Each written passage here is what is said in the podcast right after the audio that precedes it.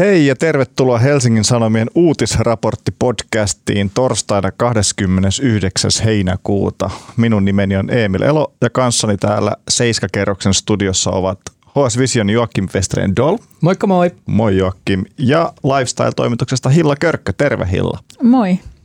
Mennään ihan aluksi päivän polttavat asiat läpi. Eli se ehkä jopa vuoden kuumin uutinen. Kim Kardashian, hän julkaisi Instagram-storissaan suomalaisen lonkeroyhtiön mainoksen. Miten iso asia tämä oli henkilökohtaisesti teille? Mä en jotenkin näe sitä kovin isona, koska mulle se ei maistu, se juoma. Niin tota, mä en näe, että miksi maistuisi Kimillekään. Mä uskon, että tässä on jotain. Et sä niinku tavallaan ajattelet, koska sä et juo lonkeroa, niin Kim Kardashian ei juo lonkeroa. Kyllä mä samaistun Kimiin niin vahvasti jotenkin semmoisella tota, hengellisellä tasolla, että mä uskon, että se ei oikeasti juonut sitä. Ei se mullekaan maistu. Ei se ole kovin hyvä. Hilla. No eikö sillä ole siitä mitään väliä, että se postasi sen sinne? Tai siis mitä väliä silloin, että juoko se sitä? Se, eikö sillä ole se, niin. mikä merkitsee on se, että se kuva on siellä se Instassa, jolloin montako miljoonaa seuraajaa? 239 miljoonaa. Mun mielestä on kiehtovaa just tämmöisellä parasosiaalisella niin kuin spekulaation tasolla. Mm. Mun on pakko myöntää, mä, tota, noin, tämän mä myönnän, mitä mä kerron. Tota, mä soitin aamulla näille yhtiön omistajille ja kysyin, että mikä meininki. Ja he sanoivat, että he ei tiennyt. He ei ole maksanut sit mitään, he ei tiennyt. Että se oli heidän niin toisten omistajien kautta ilmeisesti liikkunut Kardashianille tämä paketti. Näin tämä nykypäivän liiketoiminta toimii ilmeisesti. Niin, niin sä taisit mainita, että se oli tosiaan tämä joku tietty DJ, joka No sitä epäillään, että se, on se, se voisi olla DJ Kygo, joka on myöskin niin tässä omistajana, että hän olisi voinut lähettää Kardashianille. Kuka näistä tietää? No mitä sille juomalle nyt käy? Se sitä, räjähtää, se, suosio räjähtää. Suosio räjähtää ja Suomen kansantalous pelastuu, mikäli pojat vaan maksaa veronsa Suomeen. Tuskin. niin. Mutta hei, mennään tämän viikon aiheisiin. Tällä viikolla keskustellaan vähän syvällisemmin rokotepassista, yes. joukkuevoimista ja Simon Bilesista ja urheilija, Teline. telinevoimistelija Simon Bilesista ja urheilijoiden kohtaamista paineista sekä sitten vielä Suomen työllisyysasteesta.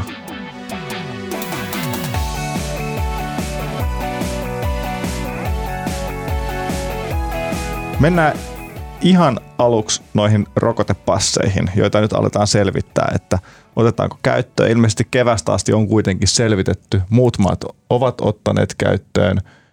Suomi nyt aloittaa tämmöisen työryhmäpohdinnan. Mitä, miksi, miksi me ollaan näin jäljessä tässä taas kerran? Mitä te olette mieltä tässä?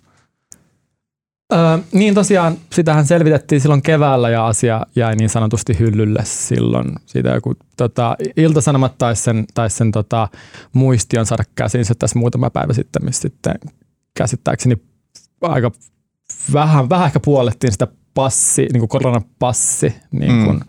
vaihtoehtoa sen niin kuin rokotepassin sijaan. Mutta tota, mä en tosiaan tiedä, onko se nyt otettu siis ihan niin kuin ihan niin kuin pöydälle uudestaan nyt vai onko Joo, kansliapäällikkö ilmeisesti eilen oli A-studiossa vai edespäivänä A-studiossa ilmoittanut, että nyt tätä ruvetaan selvittää uudestaan tätä rokotepassin käyttöönottoa. Mm. Sehän on siis niin kuin muissa Pohjoismaissa, ilmeisesti Tanskassa on jo käytössä ja se on niin kuin ollaan ottamassa, että, että kyllä tämä niin kuin globaali virtaus johtaa siihen, että muut valtiot ottaa rokotepassin käyttöön. Mm. Mun mielestä on ehkä tärkeää puhua nimenomaan, että se on koronapassi eikä rokotepassi passi, tai siis mikä mm. siitä nyt siitä ikinä tuleekaan, mutta eikö se ongelma ollut nimenomaan siinä, että, että se rokotepassi olisi niin kuin, ei olisi tasa-arvoinen ja se olisi tyyliin niin kuin perustuslain vastainen ja sen takia sitä ei voida ottaa käyttöön, koska kaikilla ei ole tavallaan mahdollisuutta saada samalla tavalla rokotteita, mutta sitten taas jos kyse on koronapassista, jolloin, se, jolloin mukaan otetaan myös ne koronan sairastaneet ja sen takia niin kun näitä vasta-aineita kantavat ja sitten lisäksi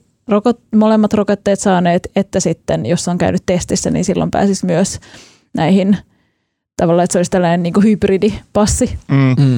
Mä tapasin viime viikolla Maran, siis majoitus- ja ravintola edu, edunvalvoja Maran toimitusjohtaja Timo Lapin, joka sanoi, että heille tämä on niin hyvin kaksijakoinen tämä kysymys tästä passista, koska majoitusala tietenkin haluaisi sen, mm. mutta sitten taas ravintola-ala vähän välttelee sitä, koska nuoret – ei välttämättä sit pääsisi ravintoloihin, mikäli ravintoloista vaadittaisi tämä passi.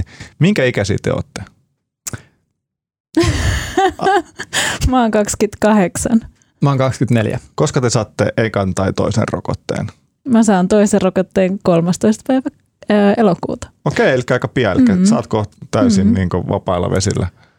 Um, mä en nyt ihan tarkalleen muista. Kyllä se aika niin myöhäissyksyyn menee, että milloin mä sen, Eli... mä sen saan. Mutta mä aikaistin mun. Joo, mäkin aikaistin aika. nyt. Mm. Joo, useampi munkin tuttava on kyllä aikaistin. Mutta periaatteessa Joakim ei siis, niin mikäli tämä otettaisiin käyttöön, niin Joakimhan ei pääsisi ravintoloihin sitten näillä spekseillä. Miltä se susta tuntuu?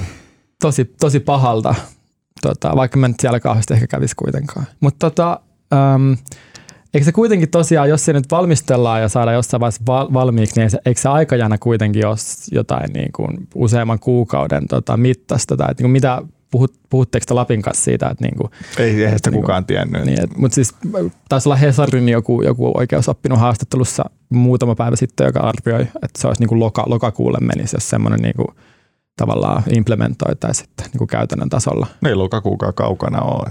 Niin, se on tuolla lähellä. tuulee aika kovaa.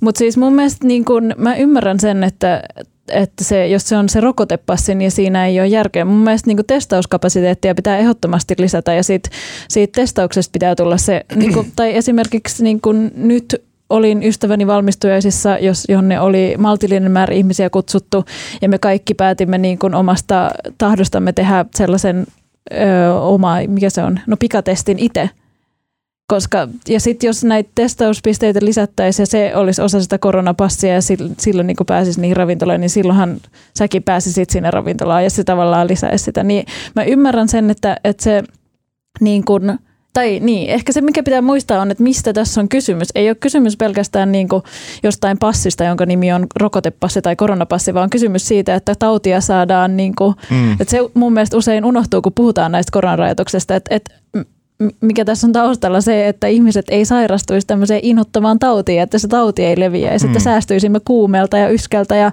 ja mahdollisesti myös niin kuin voimakkaammin tai pahimmilta taudeilta, joka se joillekin saattaa olla paha tauti.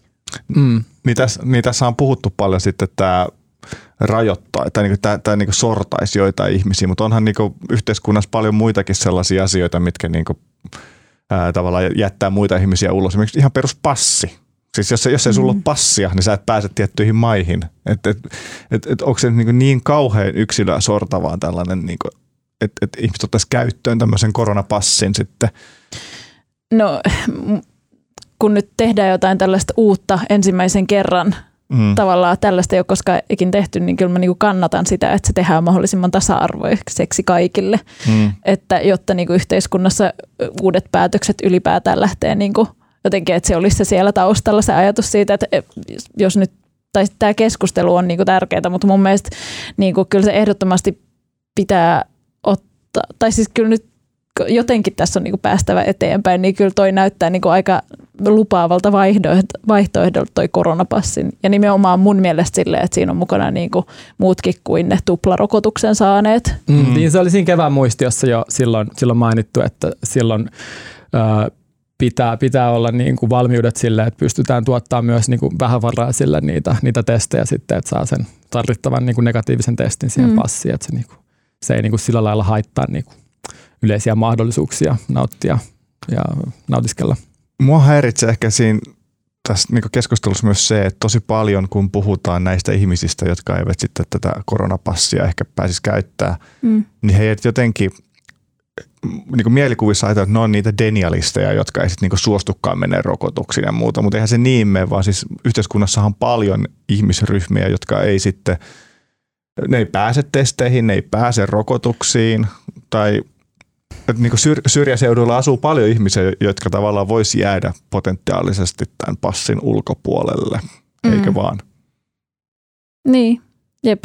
Ja kyllä mun täytyy myöntää, että kun mä mietin tätä koko kysymystä, tuli vaan nyt tästä mieleen, että en mä niinku, mulla on niinku mielikuvissa sille esimerkiksi nyt toi Helsingin Töölön etu, etu niinku, etutöölö joku Eliten Terde ja Helsingin kaupungin alue. Mm. tai siis silleen, että, että mikä mun niinku tavallaan ö, näkökulma tähän kysymykseen on, niin on täysin mun niinku oma jotenkin semmoinen niinku mun elinpiirin kattava, mutta et, et sille, et mitä se tarkoittaisi sitten jossain niinku, ö, Vähäkyrössä tai niin kuin jossain muualla Suomessa. Mm. Et, et, niin, tämä oli vaan tällainen sivuhuomio, mutta joo. puhkaisit kuplani. Joo. Tosiaan, jos mennään vielä hetkeksi tosi kuivaan niin juridishallinnolliseen puoleen, niin oli myös tota, Iltasanomissa nyt voimakas puheenvuoro tältä tota, oikeusoppinut Pauli Rautiaiselta, joka sitten on usein niin, tota, auttamassa perustuslain tulkintaa perustuslakivaliokunnassa. Hän muistutti siitä, että, että nykyiselläänkin, koska se tartuntatautilaki on vähän, tota, vähän rykkinäinen ja sitä on niin kuin, niin kuin saumoiltu ja korjailtu vähän tota, tota, kehnosti ja, ja tota, välttävästi, niin tota, hän, hän vaan niin kuin muistutti sitä, että ennen kuin rakennetaan sen niin kuin kiikkeran ö, oikeudellisen rakenteen päälle jotain uutta tämmöisiä, niin kuin, uutta, uut, uusia välineitä, niin pitää poistaa sieltä tota, tartuntatautilaista ne nykyiset tämmöiset pistemäiset niin kuin ratkaisut, kuten, kuten se, että, niin kuin, että näillä tota, niin kuin leviä, leviämisen alueilla niin kuin käytetään näitä, niin kuin, eikö siis kiihty, kiihty, kiihty, kiihtyvillä tarttu, tartunta-alueilla käytetään näitä niin kuin leviämisen niin kuin kokoontumisrajoituksia. Se pitää muistaa myös, että ehkä se, niin kuin se niin kuin oikeus niin kuin rakenteellinen näkökulma, että, niin kuin, että ei niin kuin vauhti saa myöskään olla liian kova, koska sitten tulee niin kuin huonoa pykälää ulos. yksi, mikä tässä kanssa varmaan mietityttää monia, että nythän nämä tartuntamäärät on kasvanut tosi paljon viime aikoina. Ja, mm. Mutta missä on hallitus? Näitä, näitä niin asiat pitäisi varmaan niin nyt edistää hiljalleen ja nämä on niin aika niin isoja asioita, varsinkin niin ravintoloiden mielestä tai näkökulmasta, että, niin kuin, että nyt, nyt nämä just kaikki lait pitäisi saada minttiin, mm. tai niin kuin, että, että kuka on, joht, niin kuin, että se johtajuus pitäisi ottaa nyt haltuun, että siellä pitäisi olla niin kuin ehkä – siellä, tai siellä on tällä hetkellä sellaista valtatyhjiöä, ainakin näkyy mediassa oleva, koska hallitus on lomalla, meillä on istu, mm. istuntotauko. Mitä te olette mieltä? Pitäisikö nyt niin vaan vanhat perinteet heivata helvettiin ja ottaa hallitus takaisin duuniin? Niin, se, se Haavistohan tota, sijaispääministeri antoi tämän tota, yhden lausunnon, että niin kuin hän, hän on, mikä se tarkka sana, sana tai asettelu oli, että jotenkin oli niin kuin puoltava, jotenkin oli niin kuin myönteisesti niin kuin suhtautuva. Mm tätä niin kuin passijärjestelyä kohtaan. Mutta joo, tosiaan lomat pois. joo.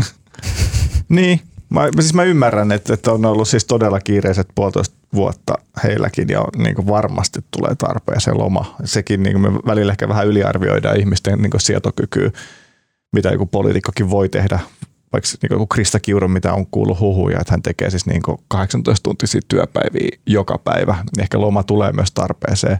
Mutta toisaalta sitten voidaan ajatella, että aika poikkeuksellinen tilanne, että nyt ehkä kansalaiset voisi tarvita poliittista johtoa paikalle.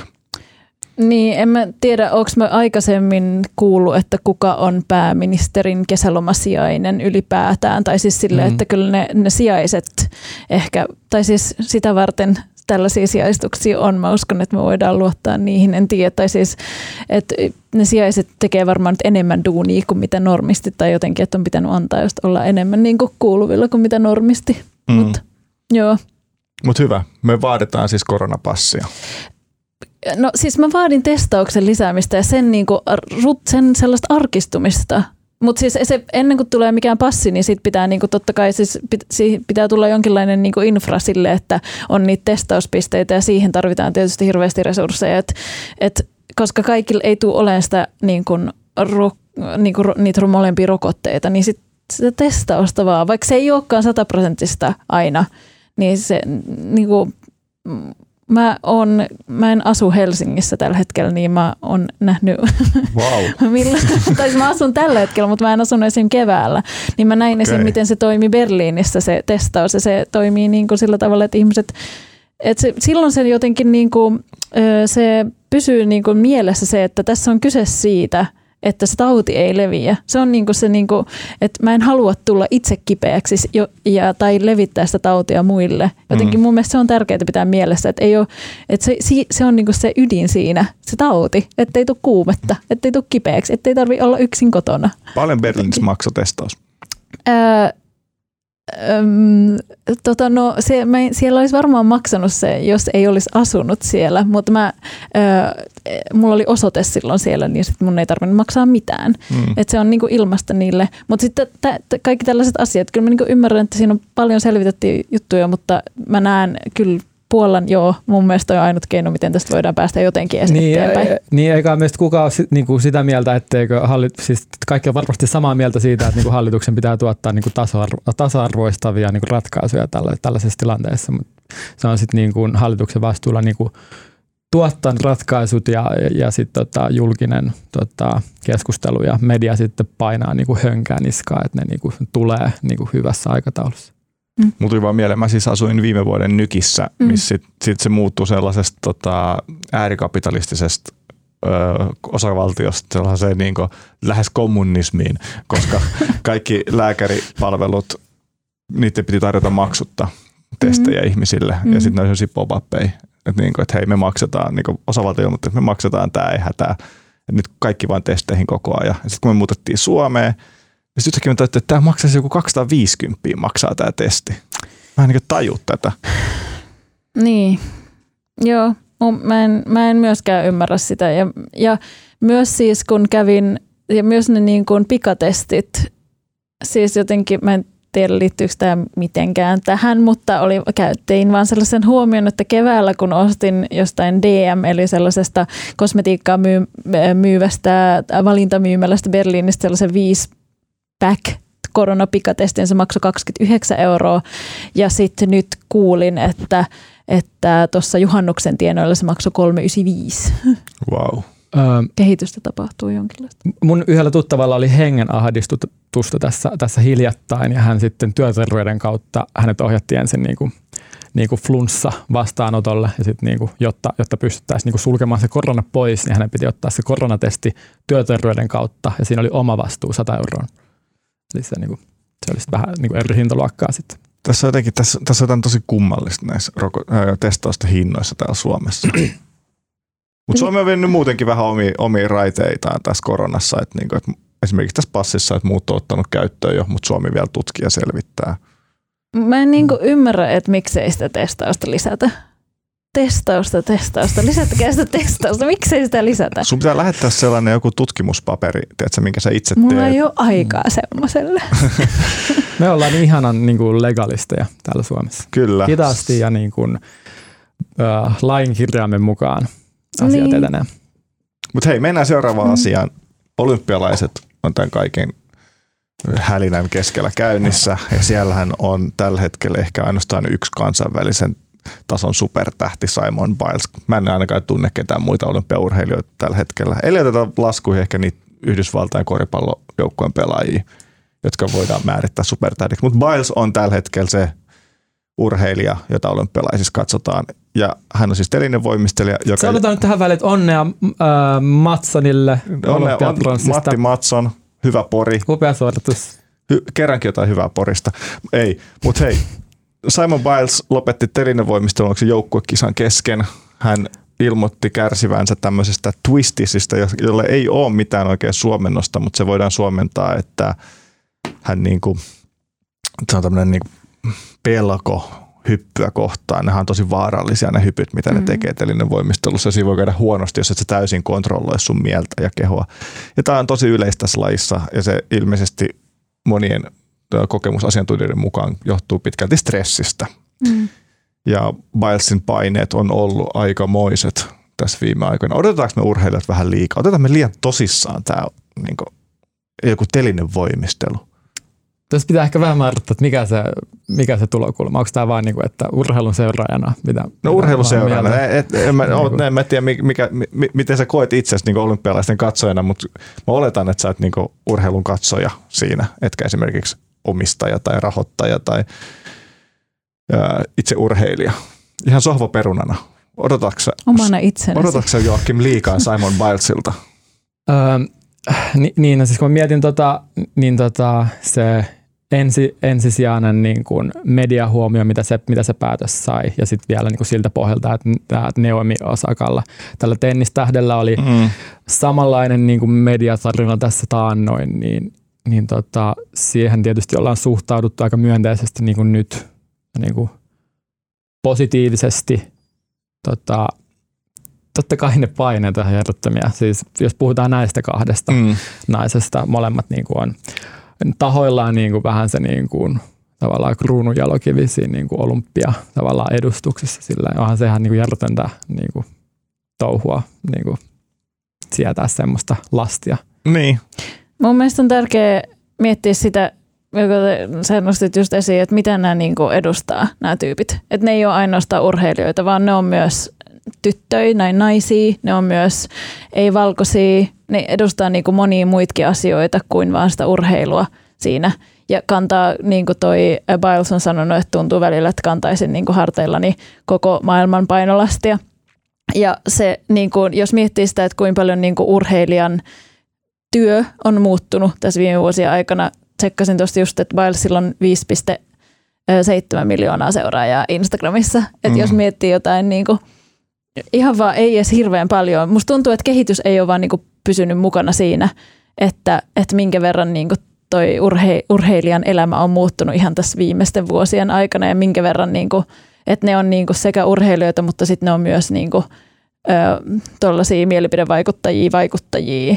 Niin kuin. Mm. Guardian, Guardianin kolumnisti, siis tuohon vaan hyvä tiivistys luin, mm. että et, niin tämmöiset niin kuin urheilutähdet elää niin kuin 24 tai ympärivuorokautisessa helvetissä sen niin kuin oman niin kuin mediajulkisuutensa kanssa, että se on niin kuin aika niin kuin rankkaa, että ei sit saa niin kuin lepohetkeä niin kuin missään vaiheessa. Se on niin kuin semmoista jatkuvaa niin kuin mm. kir, niin kuin kiirrostulta. Se oli hyvä pointti tavallaan, miten paljon se on muuttunut aikoinaan, mm. kun siis Seppo Räty meni niin. heittää keihästä kerran neljä vuotta ja kiroili pari kertaa. Se riitti meille. Se niin kuin katsojalle, se riitti. Niin. Mm. Mutta nykyään Seppo Rädyn pitäisi niin kuin mainostaa koko ajan Instagramissa itseään ja sitä niin kuin tavallaan sitä maailmaa, mitä hän niin.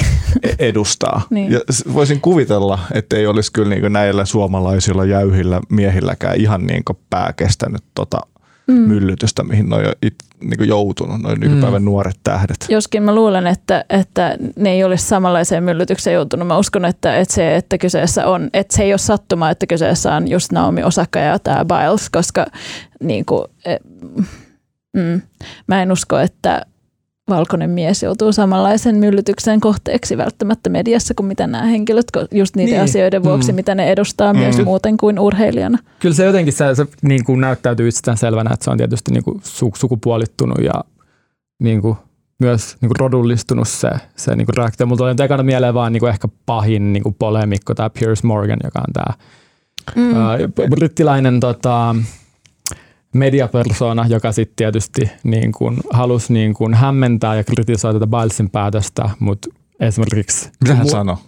Tota, en mä halunnut lukea sitä kolumnia. Mä, tota, et okay. niin et tietysti siis joku tämmöinen pointti, että koska hän on niin esikuva, niin pitää sietää mm. sitä niin kuin, jotain tämmöistä aika, aika niin kuin paksua, mutta sitten tota, joku, joku muistutti, että hän oli itse antanut tukensa kuitenkin, kun brittiläinen valkoinen tota, ammattinyrkkeilijä Tyson Fury kärsi mielenterveysongelmista muutama vuosi sitten, ja silloin mm-hmm. hän oli niin kuin, Furyn äänekäs tukija, niin tämä on tämmöinen, niin kuin, mihin tämä tiivistyy tämä asetelma, että mun mielestä on niin kuin ihan mm-hmm. itsestään selvää, että on niin kuin se tavallaan, miten se jakautuu tässä. Mm. Mm. jotenkin mulla tulee ainakin sen olo, kun mä luin tuota Bilesinkin hänen niin kuin, mm. tätä keissiä, että mua ei kiinnosta niin paljon, niin kuin, mä en halua olla osallisena jotain tällaista.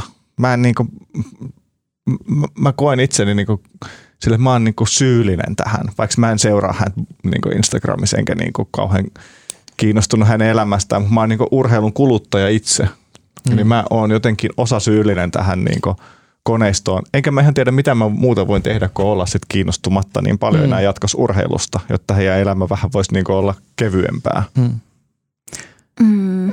Niin, siis mediateorian näkökulmasta, jos laittaa semmoisen hatun päähän, niin se on niin mielenkiintoista, tai siis mielenkiintoisia äänenpainoja tuli tähän keissiin liittyen, mitä mä niin kuin lukaisin tuossa aikaisemmin, että niin kuin, Samaan aikaan arvioidaan, että tämä voi olla tämmöinen vedäjakaja hetki siinä, että miten urheilijat on julkimoita, että he, niin kuin, heillä on aidosti niin kuin jotenkin perusteet asettaa oman mielenterveys jotenkin niin kuin etusijalla ilman, että se on jotenkin kiistanalaista tai mm. tämmöistä. Kun aikaisemmin niin kuin media on niin kuin luonut tämmöisiä narratiiveja urheilijoista, että, että niin kuin siihen etiikkaan kuuluu se, että niin kuin urheilijat niin kuin elimellisesti niin kuin tekee uhrauksia, jotta ne voi olla niin kuin huippurheilijoita. Mm ja niihin uhra, uhrauksiin kuuluu se, että voi vähän sakata niin kuin, tavallaan niin kuin pään konehuoneessa sitten, että niin kuin, että tavallaan päästään niin kuin tämmöisestä niin kuin iso, isommasta niin kuin niin kuin rakennelmasta niin kuin kulttuurissa eroon pikkuhiljaa. Se oli mun mielestä ihan mielenkiintoinen pointti. Mm. Mm. Ja sitten myöskin se, että varmaan me ruvetaan määrittelemään niin urheilijaa hiljalleen uudestaan. Mm. Että enäähän niin niin. se, että Suomessakin on tällaisia kansallisen tason urheilijoita, jotka ei välttämättä menesty niin kansainvälisillä kentillä yhtään, mutta silti he on brändäytynyt Suomessa urheilijoiksi ja sitten he saa niin some tota, mainonnasta he saa niin enemmän rahaa kuin koskaan urheilusta voisi saada. Mm. He on niin NS-urheilijoita, mutta he ei ole sellaisia urheilijoita, miten me ollaan niin vielä aikoinaan ja niin 10-15 vuotta sitten käsitetty urheilija. Mm. Meillähän urheilija oli se, joka kävi olympialaisessa tai arvokisoissa ja saattoi olla jopa pistesijoilla tai mitalleilla. Hän oli urheilija, mm. ei niin sometähti. Niin. Mutta en mä tiedä. No. Mm. Niin. Mm. Mut, no, niin. Joo. Eh- ehkä siis vaan tuo to on vaan hyvä pointti, mitä sanoit aikaisemmin, että tavallaan että tuntee itsensä osalliseksi, koska ihan, ihan sama mitä niinku, tavallaan niinku, äh, rakentaa joku semmoisen niinku, tavallaan kehikon siitä, että nyt niinku, nä, näihin niin kuin, tämmöisiin julkituloihin tullaan eri, niin kuin, suhtaudutaan eri tavalla vaikka mediassa tai jotain, mutta kun se, se, se volyymi on kuitenkin niin järjetön, että mitä, mitä, mitä sitä niin kuin seurantaa niin kuin tuotetaan jatkuvasti näissä, näissä mm. isoissa mediataloissa niin kuin väsymättä kellon ympäri, niin se on jotenkin se, se juursyy, että se, se, se niin, on vaan niin, kuin niin kyltymätön se koneisto siellä alapuolella, että se on jotenkin vaikea niin kuin, nähdä jotain ratkaisua niin kuin sille, niin kuin siihen mielessä, että sitten kun nousee näitä niin kuin, niin yksittäisiä ukkosen johdattimia. Ja sitten me nähdään ehkä niin urheilijatkin sellaisina epäinhimillisinä olentoina, koska he tekevät fyysisesti jotain sellaista, mihin me ei ikinä pystyttäisi. Ja siihen niin koko huippurheilu perustuu mm. sen kiinnostavuus, että nämä ihmiset tekee Simon Biles tekee sellaisen tempun, mitä mä en niin ikinä pystyisi kuvittelemaankaan tekeväni. Mm. Mutta meidän pitäisi ehkä vähän niin murtaa sitä epäinhimillisyyden myyttiä niistä urheilijoista, että ne on vaan tosi hyviä tekee jotain se ei tarkoita, mm. että ne on tosi hyviä tekemään mitään muuta. Niin kaikessa. Mm. Mulla ite, itselleni tämä jotenkin konkretisoitu tuossa muutama viikko sitten. Mä haastattelin semmoista vanhaa NHL-pelaajaa, joka oli niin Suomen Ossi Väänästä, joka mm. oli voittanut maailmanmestaruuden ja pelannut NHL seitsemän vuotta. Se on niin hyvin tyyppiesimerkki suomalaisen pikkupojan esikuvasta. Mm. Ja sitten se alkoi kertoa siinä, miten pää alkoi seota kaksikymppisenä.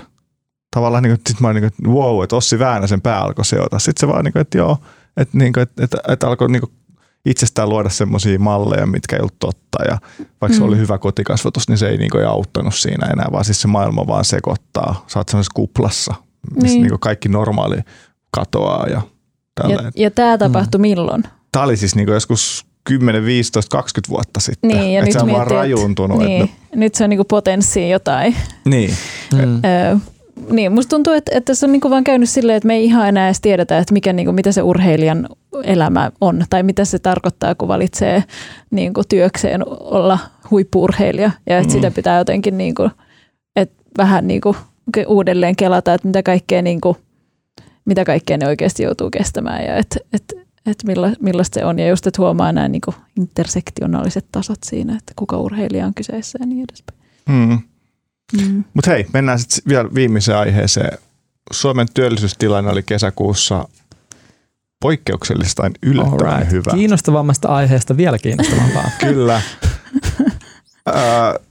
kesäkuussa oli 21 000 työllistä enemmän kuin vuosi sitten ja tämä yllätti aika monet ekonomistit, koska me ollaan kuitenkin keskellä pandemiaa edelleen. Hmm. Työllisyystilanne, tai siis taloushan on kohentunut kuitenkin, mutta tämä niin nopeus on yllättänyt aika monet tasottamaton työllisyysaste oli 75,8 prosenttia, mikä alkaa olla jo aika lähellä sitä tavoitetta. Mikä se, se tavoite on? 74? Mielestäni se on 78 pitäisi olla, niin kuin, että jotta se niin kuin, Suomen talous olisi terve. Mm-hmm. Et se on niin kuin, totta kai mm. niin kuin mitä ylempänä, niin sen terveempi se on niin. mm. luonnollisesti. Mutta sille oli asetettu joku, hallitus oli asettanut joku tavoitteen, joka Uh, onko se 75 tai jotain, mutta sehän vaihtelee. Se on se, niin, se on, niin se, joo. Mutta sit, sitä on niinku, se on pitkän ajan trendi sitten, okay. että tämä oli niinku tällainen, nyt, sitä ei voida vielä sanoa. Yllättikö sä teidät? Koska musta tuntuu, että kaikki on niinku, että wow, me, me yllätyttiin, mutta mikä tässä oli yllättävää? Olitteko te niinku sohvan käsinojilla tota, rystyset valkoisena, että mitä hittoa nyt tapahtuu? Koska en mä ainakaan kuka osaa ennustaa taloutta? Joo, siis kyllä, kyllä kun mulla tuli se uutis, tota, ilmoitus mun kännykkään silloin aamuyöllä, niin mä, mä hyppäsin ylös, sängy, ylös sängystä, herätin mun tyttöystävän ja sanoin, että kulta, Suomen työllisyys kesäkuussa parani Joo. yllättävän paljon. Ehkä jopa kaikkein oikein parasta. Eikö se ole jotain ihan... Joo, tota- siis mittaushistorian korkein. mm. Mm-hmm. Joo, ihan tota, samanlaista oli reaktiot just sekä niinku, niinku, että tämä on niinku ollut tällaista yhtä jotenkin kisaa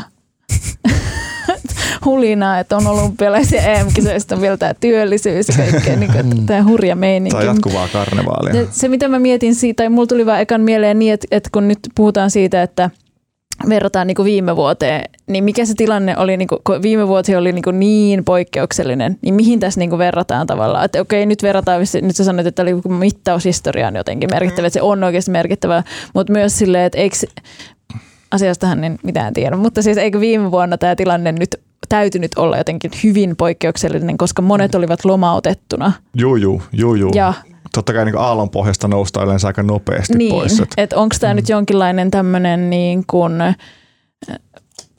jonkinlainen tämmöinen niin kuin Väliaikainen. väliaikainen riemu. on, totta kai.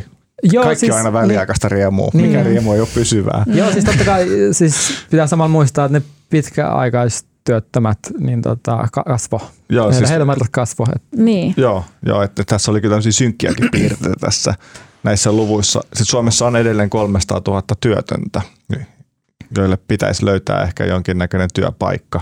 Mm. mm. Mutta mitä me ollaan nyt, äh, okei aloitetaan tästä, koska mä itse tota noin, niin, mä olen hyvin kiinnostunut taloudesta aika kauan. Mä oon Mm. käynyt kauppiksen ja mä oon kokenut, että, että se on niinku aika semmoinen pieni piiri, joka on niinku jotenkin orientoitunut talouteen päin. Mutta mä oon huomannut tässä pandemian aikana, että yhä enemmän ja enemmän ihmisiä on alkanut seurata jotain työllisyyslukuja, talouden tunnus, niin kansantalouden tunnuslukuja. Oletteko te huomannut tämän saman? Että yhtäkkiä niin mekin täällä uutisraportissa keskustellaan jostain niin fucking kesäkuun työllisyystilastoista, mitkä ei edes kiinnostanut vielä kaksi vuotta sitten ketään. Onko tämä vähän keinotokinen, kun sä itse päätit tämän aiheen? Itse asiassa tuli hillalta. Ai sun tuli. Okei, okay, Öö, joo, siis niin, en mä tiedä. Ehkä toi oli aika mielenkiintoinen pointti. Minkä takia mä halusin puhua tästä? Hmm. Niin. Varmaan ajattelin, että tämä voisi kiinnostaa jotain muita kuin mua ja sen takia tämä on varmaan hyvä aihe. Ei vaan siis, öö, Oletteko huomannut lähipiirissä tällaista niin vähän asennemuutosta talouden tunnuslukujen suuntaan? no en, siis, ehkä siis onkohan, ehkä enemmänkin sille jotenkin tasa-arvon näkökulmasta tällaiset asiat on kiinnostanut aina jossain mielessä, jossain määrin ainakin. Mutta Mm. voi olla, mä en tiedä mistä se li, mihin se liittyy. Musta tuntuu, että se alkaa liittyä siihen, että niinku uhkaavasti 30 lihästyy, niin kuin mua. Mä jo paljastin mun iän tässä. Niin. Niin, niin että et enemmänkin siihen kuin mihinkään sellaiseen yhteiskunnalliseen muutokseen tai johonkin sellaiseen sosiaaliseen muutokseen, mutta et, et, koska ikä tulee lisää, niin eri asiat kiinnostaa ja yhdistää ihmisiä. Kahvipöytäkeskustelu- Vahva yksilön näkökulma. Niin, ai mulla. Niin. Va, niin, jep. Öö, joo, en tiedä minkä takia kiinnostaa enemmän, mutta ehkä just sen takia, että jos joku mediassa freimataan merkittäväksi tai jotenkin niinku, eh, niinku, että mua, se herätti mun mielenkiinnon, että tässä on nyt jotain, tä, tätä pitää nyt siigaa, että tässä on nyt jotain erityistä, että tämä on nyt jotenkin mittaushistorian jotain. Jos mainitaan sana mittaushistoria, niin yleensä tulee sellainen, että okei, tämä, tämä on nyt varmaan jotain.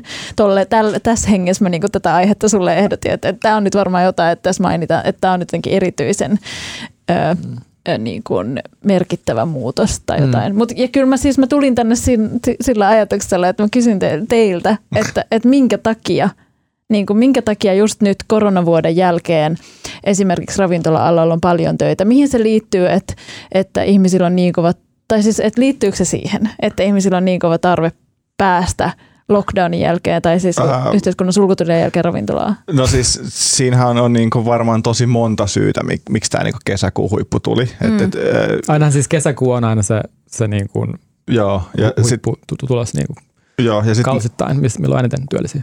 Joo, koska koulut loppuu ja jäädä, jäädä, jäädä. Mutta Mm. esimerkiksi koronavuonna tosi monet on käynyt opiske- mennyt opiskelemaan, ne on Niin. niin jättänyt työelämästä, se on niin iso tekijä. Niin. Ja sitten ravintoloissahan on ollut työllisyyspula jo ennen, tai työvoimapula ennen koronaa. Se oli niin valtava. Mm. Ja nyt se on tietenkin vaan lisääntynyt, Mm. koska ravintola-alan työntekijät jostain syystä on lähtenyt pois sieltä Mm. Tämä on Ja- vähän niin kuin tämmöinen Amerikasta tuttu niin kuin nousukauden merkki, mikä nyt sitten näkyy. Kyllä. Ilmeisesti tästä tulee nyt vähän tällaista hui, huijausta, koska eikö se ollut teollisuuden alat nimenomaan joku, niin kuin, ö, jossa oli eniten sitä niin kun, Joo, joo, siellä on lomautettu paljon myöskin. Niin. Että, että, että, niin, että tässä on, tää, tää, mm. Tästä on vaikea vielä tehdä mitään semmoista isompaa trendiä mm. tästä niin. kesäkuun työllisyysasteen, mutta tämähän on tosi positiivinen merkki. Niin, siis Se- just, niin, se 72 jotain on se niin kuin kausivaihtelusta siivottu niin kuin trendilukema. Ja se joo. on, se on niin kuin tosi hyvä. Joo, se on tosi hyvä. Niin kuin, No mitä se tarkoittaa? no sitä, että Suomi on oikealla polulla. Mikä on oikea polku? No kohti sitä niin kuin työllisyystavoitetta, Mm.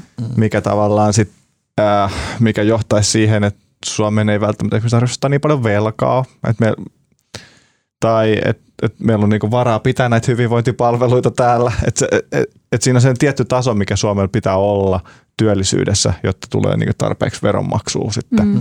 niistä työpaikoista.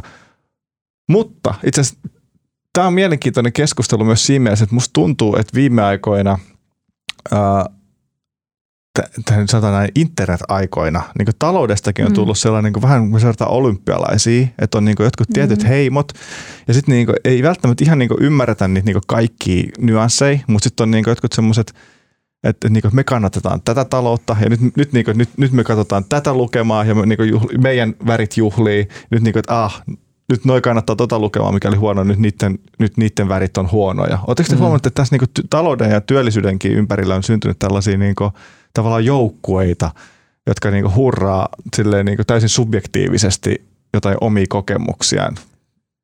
Öö, siis joo, no, mulla tulee aikana mieleen vaan tämä tota, Ylen tekemä juttu, missä oli sit haasteltu kolme ekonomistia tähän siis näihin kesäkuun lukemiin liittyen, ja siellä oli sitten Aki Kangasharju, oliko hän, missä, onko hän Eva? Se on mun mielestä, onko se Etlan toimari? Etla, niin kuin niissä jo, anteeksi, Etlan, niin hän tietysti olisi sitä mieltä, että tämä nyt oli niin kuin vähin, mitä niin kuin odottaa saattoi, että se vähän nyt tällä innostui se työllisyys ja sitten oli palkansaajien tutkimuslaitoksen Mika Maliranta, joka sitten oli niin kuin maltillisempi ja oli niin kuin, niin kuin positiivisemmilla mielin tuohon, niin kuin, että tässä niin kuin jotain hyvää ai- aidosti niin kuin on tekeillä. Just näin, meillä on yhtäkkiä tällaisia niin talouskeskustelijoita, niin kuin, jotka kaikki tietää nimeltä. Ja sitten niin kuin niiden tavalla, Kaikki.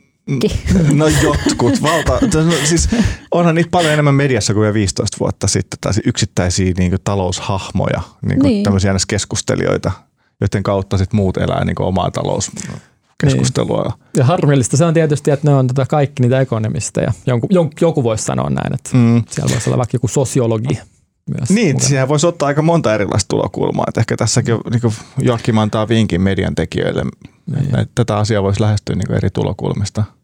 Mm. Tai Frank Martela vaikka. Eikö hän ole onnellisuustutkija? Joo. Tai, joo, kyllä.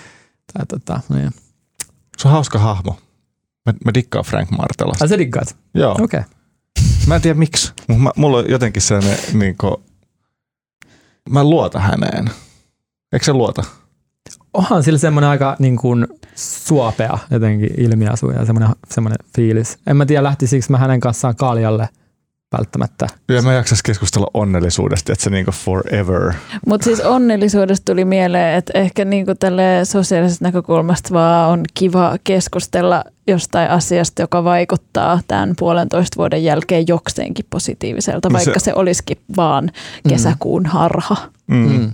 Mutta mennään sitten heti negatiivisuuteen, koska Hyvä. siis Hyvä eräs, balanssi. joo, balanssi. Eräs ekonomisti nimeltään Sami Pakarinen ilmoitti, että eihän nyt Suomen talous mitenkään hirveän hyvä kuitenkaan, siis koska jos verrataan muihin Pohjoismaihin, että meillä on äh, matalin BKT per asukas, matalin varallisuus per asukas, matalin työllisyysaste ja korkein rakenteellinen työttömyysaste ja niin edelleen ja niin edelleen. Juhlitaanko me ehkä niinku vähän liian aikaisin, Joakim, tätä työllisyysasteen nousua? Meillä on kuitenkin Suomi on ruti köyhä maa edelleen. Niin on tuossa tullaan taas niihin tunnuslukemiin, että viime, viimeksi kun niitä tota, varallisuuslukemia tuli sieltä Credit Suisse pankin laskelmista, niin sitten sit tuntuu, että osa niin kuin hyvinkin taloustietoisista ihmisistä vähän, vähän unohti niitä perusjuttuja ja sitten tota, harmittelee, että kuinka paljon enemmän Ruotsissa on sitä sijoitusvarallisuutta tai, tai niin poispäin. Eikö Mutta eikö me voida verrata itseämme Ruotsiin? Niin, no siinä on tietysti ne jutut, että siellä tota, osa siitä eläkevarallisuudesta on niin kuin, Mm. niin kuin kansalaisten nimissä ja tälleen. Tai jotenkin siinä vaan tuohon niin aikaisempaan liittyen, niin siinä huomasi, että ehkä oli vähän tarkoitushakusta se keskustelu osittain. Mikä se kysymys oli? Et juhl, juhlitaanko liian aikaisin? Niin juhlitaanko me liian aikaisin tätä kesäkuun työllisyysasteen nousua? Kyllähän tuossa älykäs, älykäs niin kuin kantaa tietysti, että joo, aina juhlitaan liian aikaisin. Mm. Juhlitaan liian aikaisin. Niin tässä voi tapahtua mitä vaan. Me ei tiedetä tästä delta-variantistakaan vielä mitään. Miten mm. tämä kehittyy, tuleeko meillä koronapassit tai muita. Että tähän, kaikki nämä vaikuttaa tähän tulevan vuoden talouskehitykseen myös. Onko sinulla jotain kerrottavaa tästä sun aiheesta?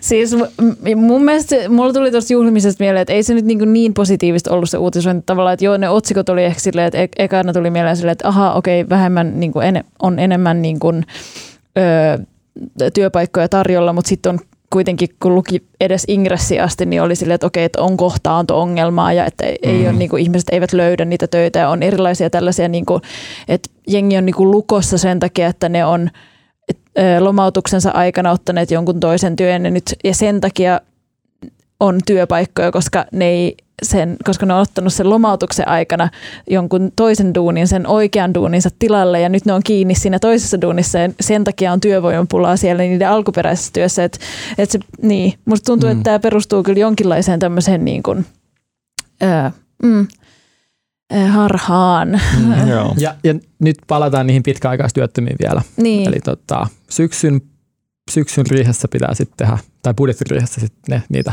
rakenteellisia päätöksiä jonkun mielestä. Jep, no aika monen mielestä pitäisi tehdä, varsinkin varmaan nuorten mielestä, koska Suomessahan on niin kuin väistämättä tulee tämä huoltosuhdekriisi mm. tällä vuosikymmenellä, mikä pitäisi niin kuin kahdistuttaa paskat housuihin niin kuin kaikilta Suomen 30 ja 20 koska siis se tavallaan kaatuu meidän niskaan ja hallitukselta ollaan, eri hallitukselta ollaan odotettu niitä rakenteellisia päätöksiä mm. miten siitä kriisistä jos, jossain vaiheessa niin edes jossain määrin niin näillä vastaavilla hyvinvointiyhteiskunnan palveluilla tullaan ulos.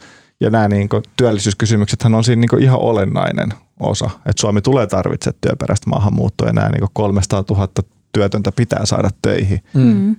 Tästä niin pelottaako teitä, että tämä, niin kuin, tämä että me niin takerrotaan tämmöisiin johonkin kesäkuun työllisyysasteisiin, mutta sitten tämä niin iso kuva, mihin niin tekin olette matkalla työurissanne, niin se tulee vastaan. Mun mielestä me puhutaan tästä ja se, tällaiset asiat, mun mielestä se, että tästä puhutaan, se, että ehkä se on hyvä, että, että tämmöiset asiat kuin niinku mittaushistoriat sun muut herättää ihmisiä tähän keskusteluun ja sitten sit siinä keskustelussa tulee ilmi myös tämä niinku pitkäaikaistyöttömyys, sun muut, niinku, tämä niinku, meidän kauhea tulevaisuus ja sitten siitä aletaan puhua hmm. nyt ja se on kenties öö, niin kun siitä on ehkä hyötyä sitten jatkossa. Joakin pelottaako sua? Mm, pelottaa. Mutta siis tämä tää, niinku tää huoltosuhdekriisi, ei niinku, siis, vai mikä sua, voitko kertoa, jos on muita pelkoja? On, kauheasti on pelkoja. unihalvaus.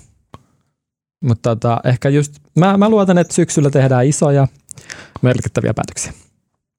Mua, mua ei mua, pelota hirveästi. No. Mä oon niinku silleen vaan silleen totaalisen silleen, että joo, että päin mäntyä ollaan menossa, mutta mennään. Mikä sua on viimeksi pelottanut? Niin kuin elämässä. Hmm. Mikäköhän mä oon viimeksi pelottanut? En niin kuin elämässä ylipäätään. Korona ei lasketa. No, okay. Koska kaikki, se on sellainen jatkuvasti jäätävä pelko. Kysymys. Siis pelottaa joka kerta, kun kävellä yksi yöllä kotiin. Se on ihan se oli aika painava. Se on painava pelko. niin, siis katu ei ole minun katu yöllä. Mm. Mm. Mä en edes tiedä ihan mikä mua on pelottanut. Mua pelottaa kyllä jatkuvasti monet asiat. Mutta kyllä mulla on aika vahvana pelkona huoltosuhdekriisi.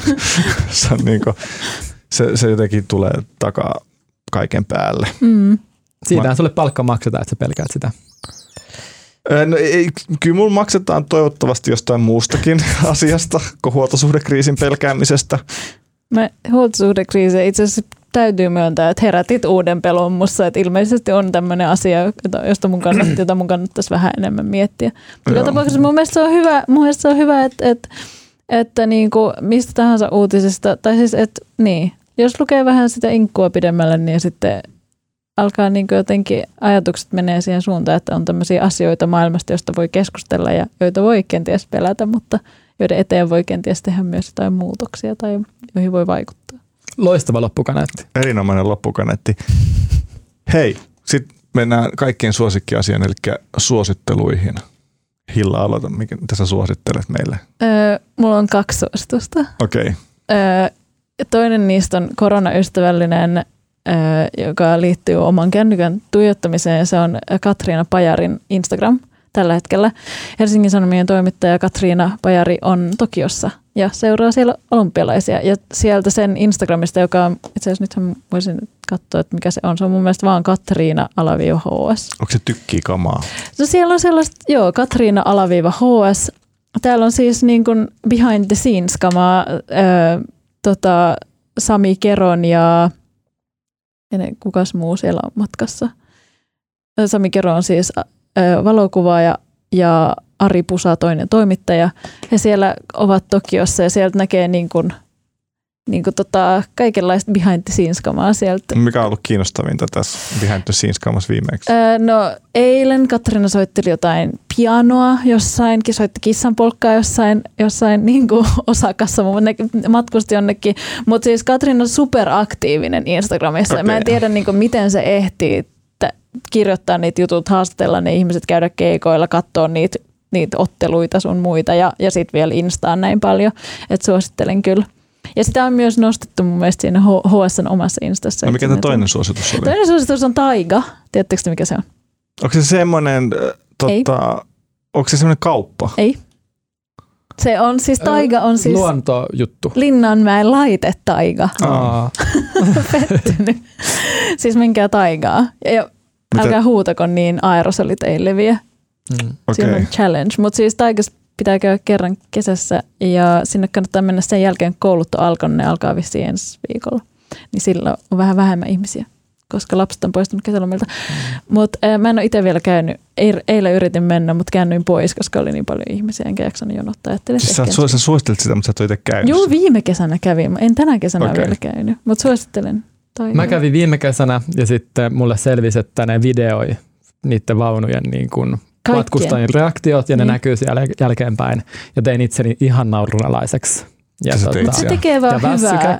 se tekee vaan mä hyvää. pelkäsin ja huusin. Aa, ja, okay, ja mä, mä luulen, että tässä on jotain niinku vakavampaa. Ja seuraavaiseni ajattelivat, että huh huh. Okei, okay, no mun tota, mitä sä Joakim suosittelet meidän katsojille? Ähm, Mulla on vähän kuivakan kuulonen suositus. Tämä en tiedä, kenen mielestä kuivakka, kenen ei. Mutta tota, tämmöinen mestarillinen äh, feature-henkilökuva japanilaisesta baseball-pelaajasta nimeltä Ishiro Suzuki. En tiedä, lausuinko oikein.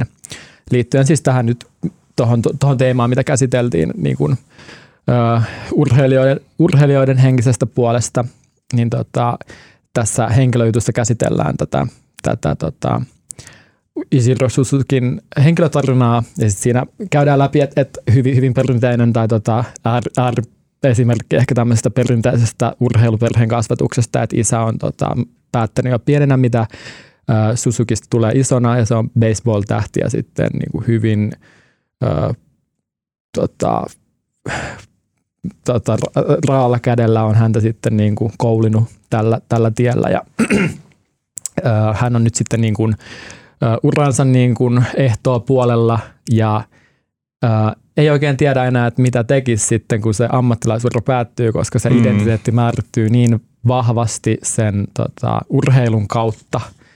Ja siinä sitten mietitään Susukin kanssa, että miten tästä eteenpäin. Se on loistavasti kirjoitettu juttu ja, ja niin kuin tietysti pätee aika moneen myös niin kuin baseballin ja urheilun ulkopuolella, että kun on tavallaan omistautunut jollekin asialle niin kuin epäinhimillisen vahvasti mm. vuosikaudet, mitä se tekee identiteetille ja henkiselle tota, puolelle. Identifioidutteko te vahvasti toimittajiksi? Elättekö te teidän niin vapaa-aikaa myös oman toimittajuuden kautta? Siis mä itse asiassa, kysyttiin tämä, että mikä teistä olisi tullut, jos teistä ei olisi, tai jollain lounalla kysyttiin, että mikä teistä olisi tullut, jos teistä olisi, ei olisi tullut toimittajia. Ja mä olin ihan, että onko niin toimittaja tässä, vaikka mä oon täällä ollut töissä yli kaksi vuotta, mutta... Äm, mitä teit ennen sitä? Öö, olin opiskelija ja tein sitä sun tätä podcastia ja sen sellaista. E, et sanoisin, että en identifioidu vahvasti muut asiat öö, on osa mun identiteettiä ja mun mielestä identiteetti on sen verran jotenkin fluidi käsite, että se Mm. muuttuu aina vähän jotenkin sen ympäristön mukaan. Mm. Että tietyt asiat korostuu. Nyt, nyt tässä ehkä hetkessä korostuu se mun toimittajan identiteetti, mutta siinä vaiheessa kun mä oon jossain taigassa, niin sitten korostuu joku toinen, toisenlainen identiteetti. Huutajan identiteetti. jos mä en olisi ollut, tai siis mä oon nyt vähän niin kuin toimittaja ehkä, mutta jos mä olisin jotain muuta, niin mä olisin ravintolakriitikko, joka arvostelee pelkästään huonoja annoksia, koska se oli mun intohimo pienenä lukea semmoisia hyvin niin kuin teilaavia ravintola-arvioita ja muutenkin siis kaikista eineslihapullista, jos oli lehdessä joku tämmöinen niin kuin Siis se ilkeä. Se se se se se identiteetistä niinku ilkeä identiteetti? ihminen. se oli, se oli kiehtovaa se kielellinen ilottelu ja tota, oli siinä niinku semmoista vallankäyttöä tietysti myös, mikä, mikä niinku vet, veti puoleensa silloin niinku 5, 5 6, 7 vuotiaana. Et just semmoinen niinku eineslihapullien ilkeämielinen kriitikko, musta olisi ehkä tullut. Kun se on kamalalta. Niin. Mä, mä, mä en taju sua. Mut Mä, mä, mutta mä en identifioidu työni kautta, en. Okei. Okay. Mm. Mulla on kyllä tosi jotenkin vahva. Mutta se voi johtua siitä, että mä oon ollut, mitä mä oon nyt? Mä oon 34. Mä oon 16 vuotta tehnyt niin duunikseni toimittajahommia. Mm. Mm. Sitten on jotenkin silleen, että en mä osaa enää olla, mä niin osaa kuvitellakaan, mä tekisin jotain muuta. Sitten niin, jos mä pääsen illan himaan, niin mä teen ihan samoja juttuja kuin mä teen duunissakin. No Joakim istuu mun vieressä, niin kuin, että eihän mulla ole mitään duunia aikaa. Toi kuulostaa ihan kamalalta, mä en taju sua. Niin, no se on kamalaa. Olisi kyllä kiva, jos olisi päästä irti. Ehkä mä Mm. mm. virkavapaalle. Tuu joskus syömään munkaan eineslihapullia. Mietitään sitten uudestaan. Joo. Mutta ai niin, sit mun piti vielä suositella jotain. Mä aina, jos mä kysyn, niin sit mä itse unohdan niin kysyä itseltäni. Öö, mä suosittelen, mä tuun niin nyt varmaan vuosia myöhässä, mutta mä luen semmoista kirjaa, mä ihan nyt niin kaksi viimeistä sivua jäljellä, kun Suomvilli laulu, mikä tuli joskus kaksi-kolme vuotta sitten Jenkeissä, tämmöinen eläintieteilijä kirjoittanut esikoisromaaninsa 72-vuotiaana. Oletteko te lukenut? J- en ole, on kuullut. Ja. Joo, ja se, siitä tuli niinku bestseller Jenkeissä ja mä en osaa oikein niinku sanoa, miksi se on tosi siisti kirja. Se on silleen niinku, että mulla tulee pitkästä aikaa, mä luen niinku aika paljon, mulla on yleensä niinku, mä pyrin lukemaan niinku 50-70 kirjaa vuodessa, se on niinku semmoinen tavoite ja mulla tuli pitkästä aikaa, eka kertaa kahteen kolmeen vuoteen silleen niinku, että wow, että vitsit miten hyvää lausetta.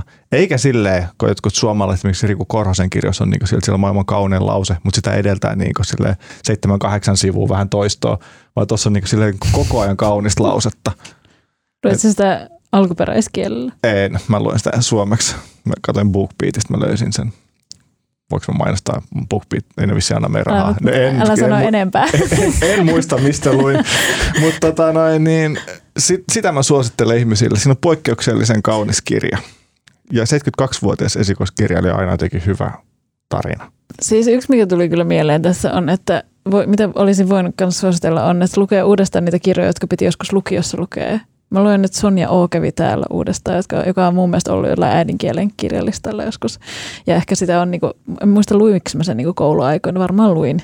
Mm. Ja se, se on jotenkin kiinnostavaa jotenkin, että miten eri tavalla lukee niitä samoja lauseita ja tekstejä, mitkä on lukenut aikaisemmin joskus. Mm. Mutta ehkä pitää olla, tämä informaation tulva on niin mahdoton, että palatakseen johonkin vanhaan saattaa olla, tarvita sellaisen pienen sysäyksen. Toi olisi kyllä Twitter-yleisölle hyvä toimeksianto, että lukisi ne Orwellit uudestaan. Siis Mä väitän, että kukaan niistä ei ole lukenut koskaan Orwellia. mä oon lukenut, Ei, mutta niistä, jotka käyttää sitä niin 84 niin esimerkkinä kaikesta maailman niin Niin, tapahtumasta. Joo. Mutta hei, mm, siinä varmaan kaikki tällä kertaa. Meillä ei enää mitään sanottavaa tähän näin. Kiitos Hilla Körkkä. kiitos. Kiitos Joakim Westreen Doll. Kiitos. Ja äänen ja kuvan tarjosi tänään Janne Elkki. Kiitos Janne. Ja eipä mitään. Palataan ensi viikolla.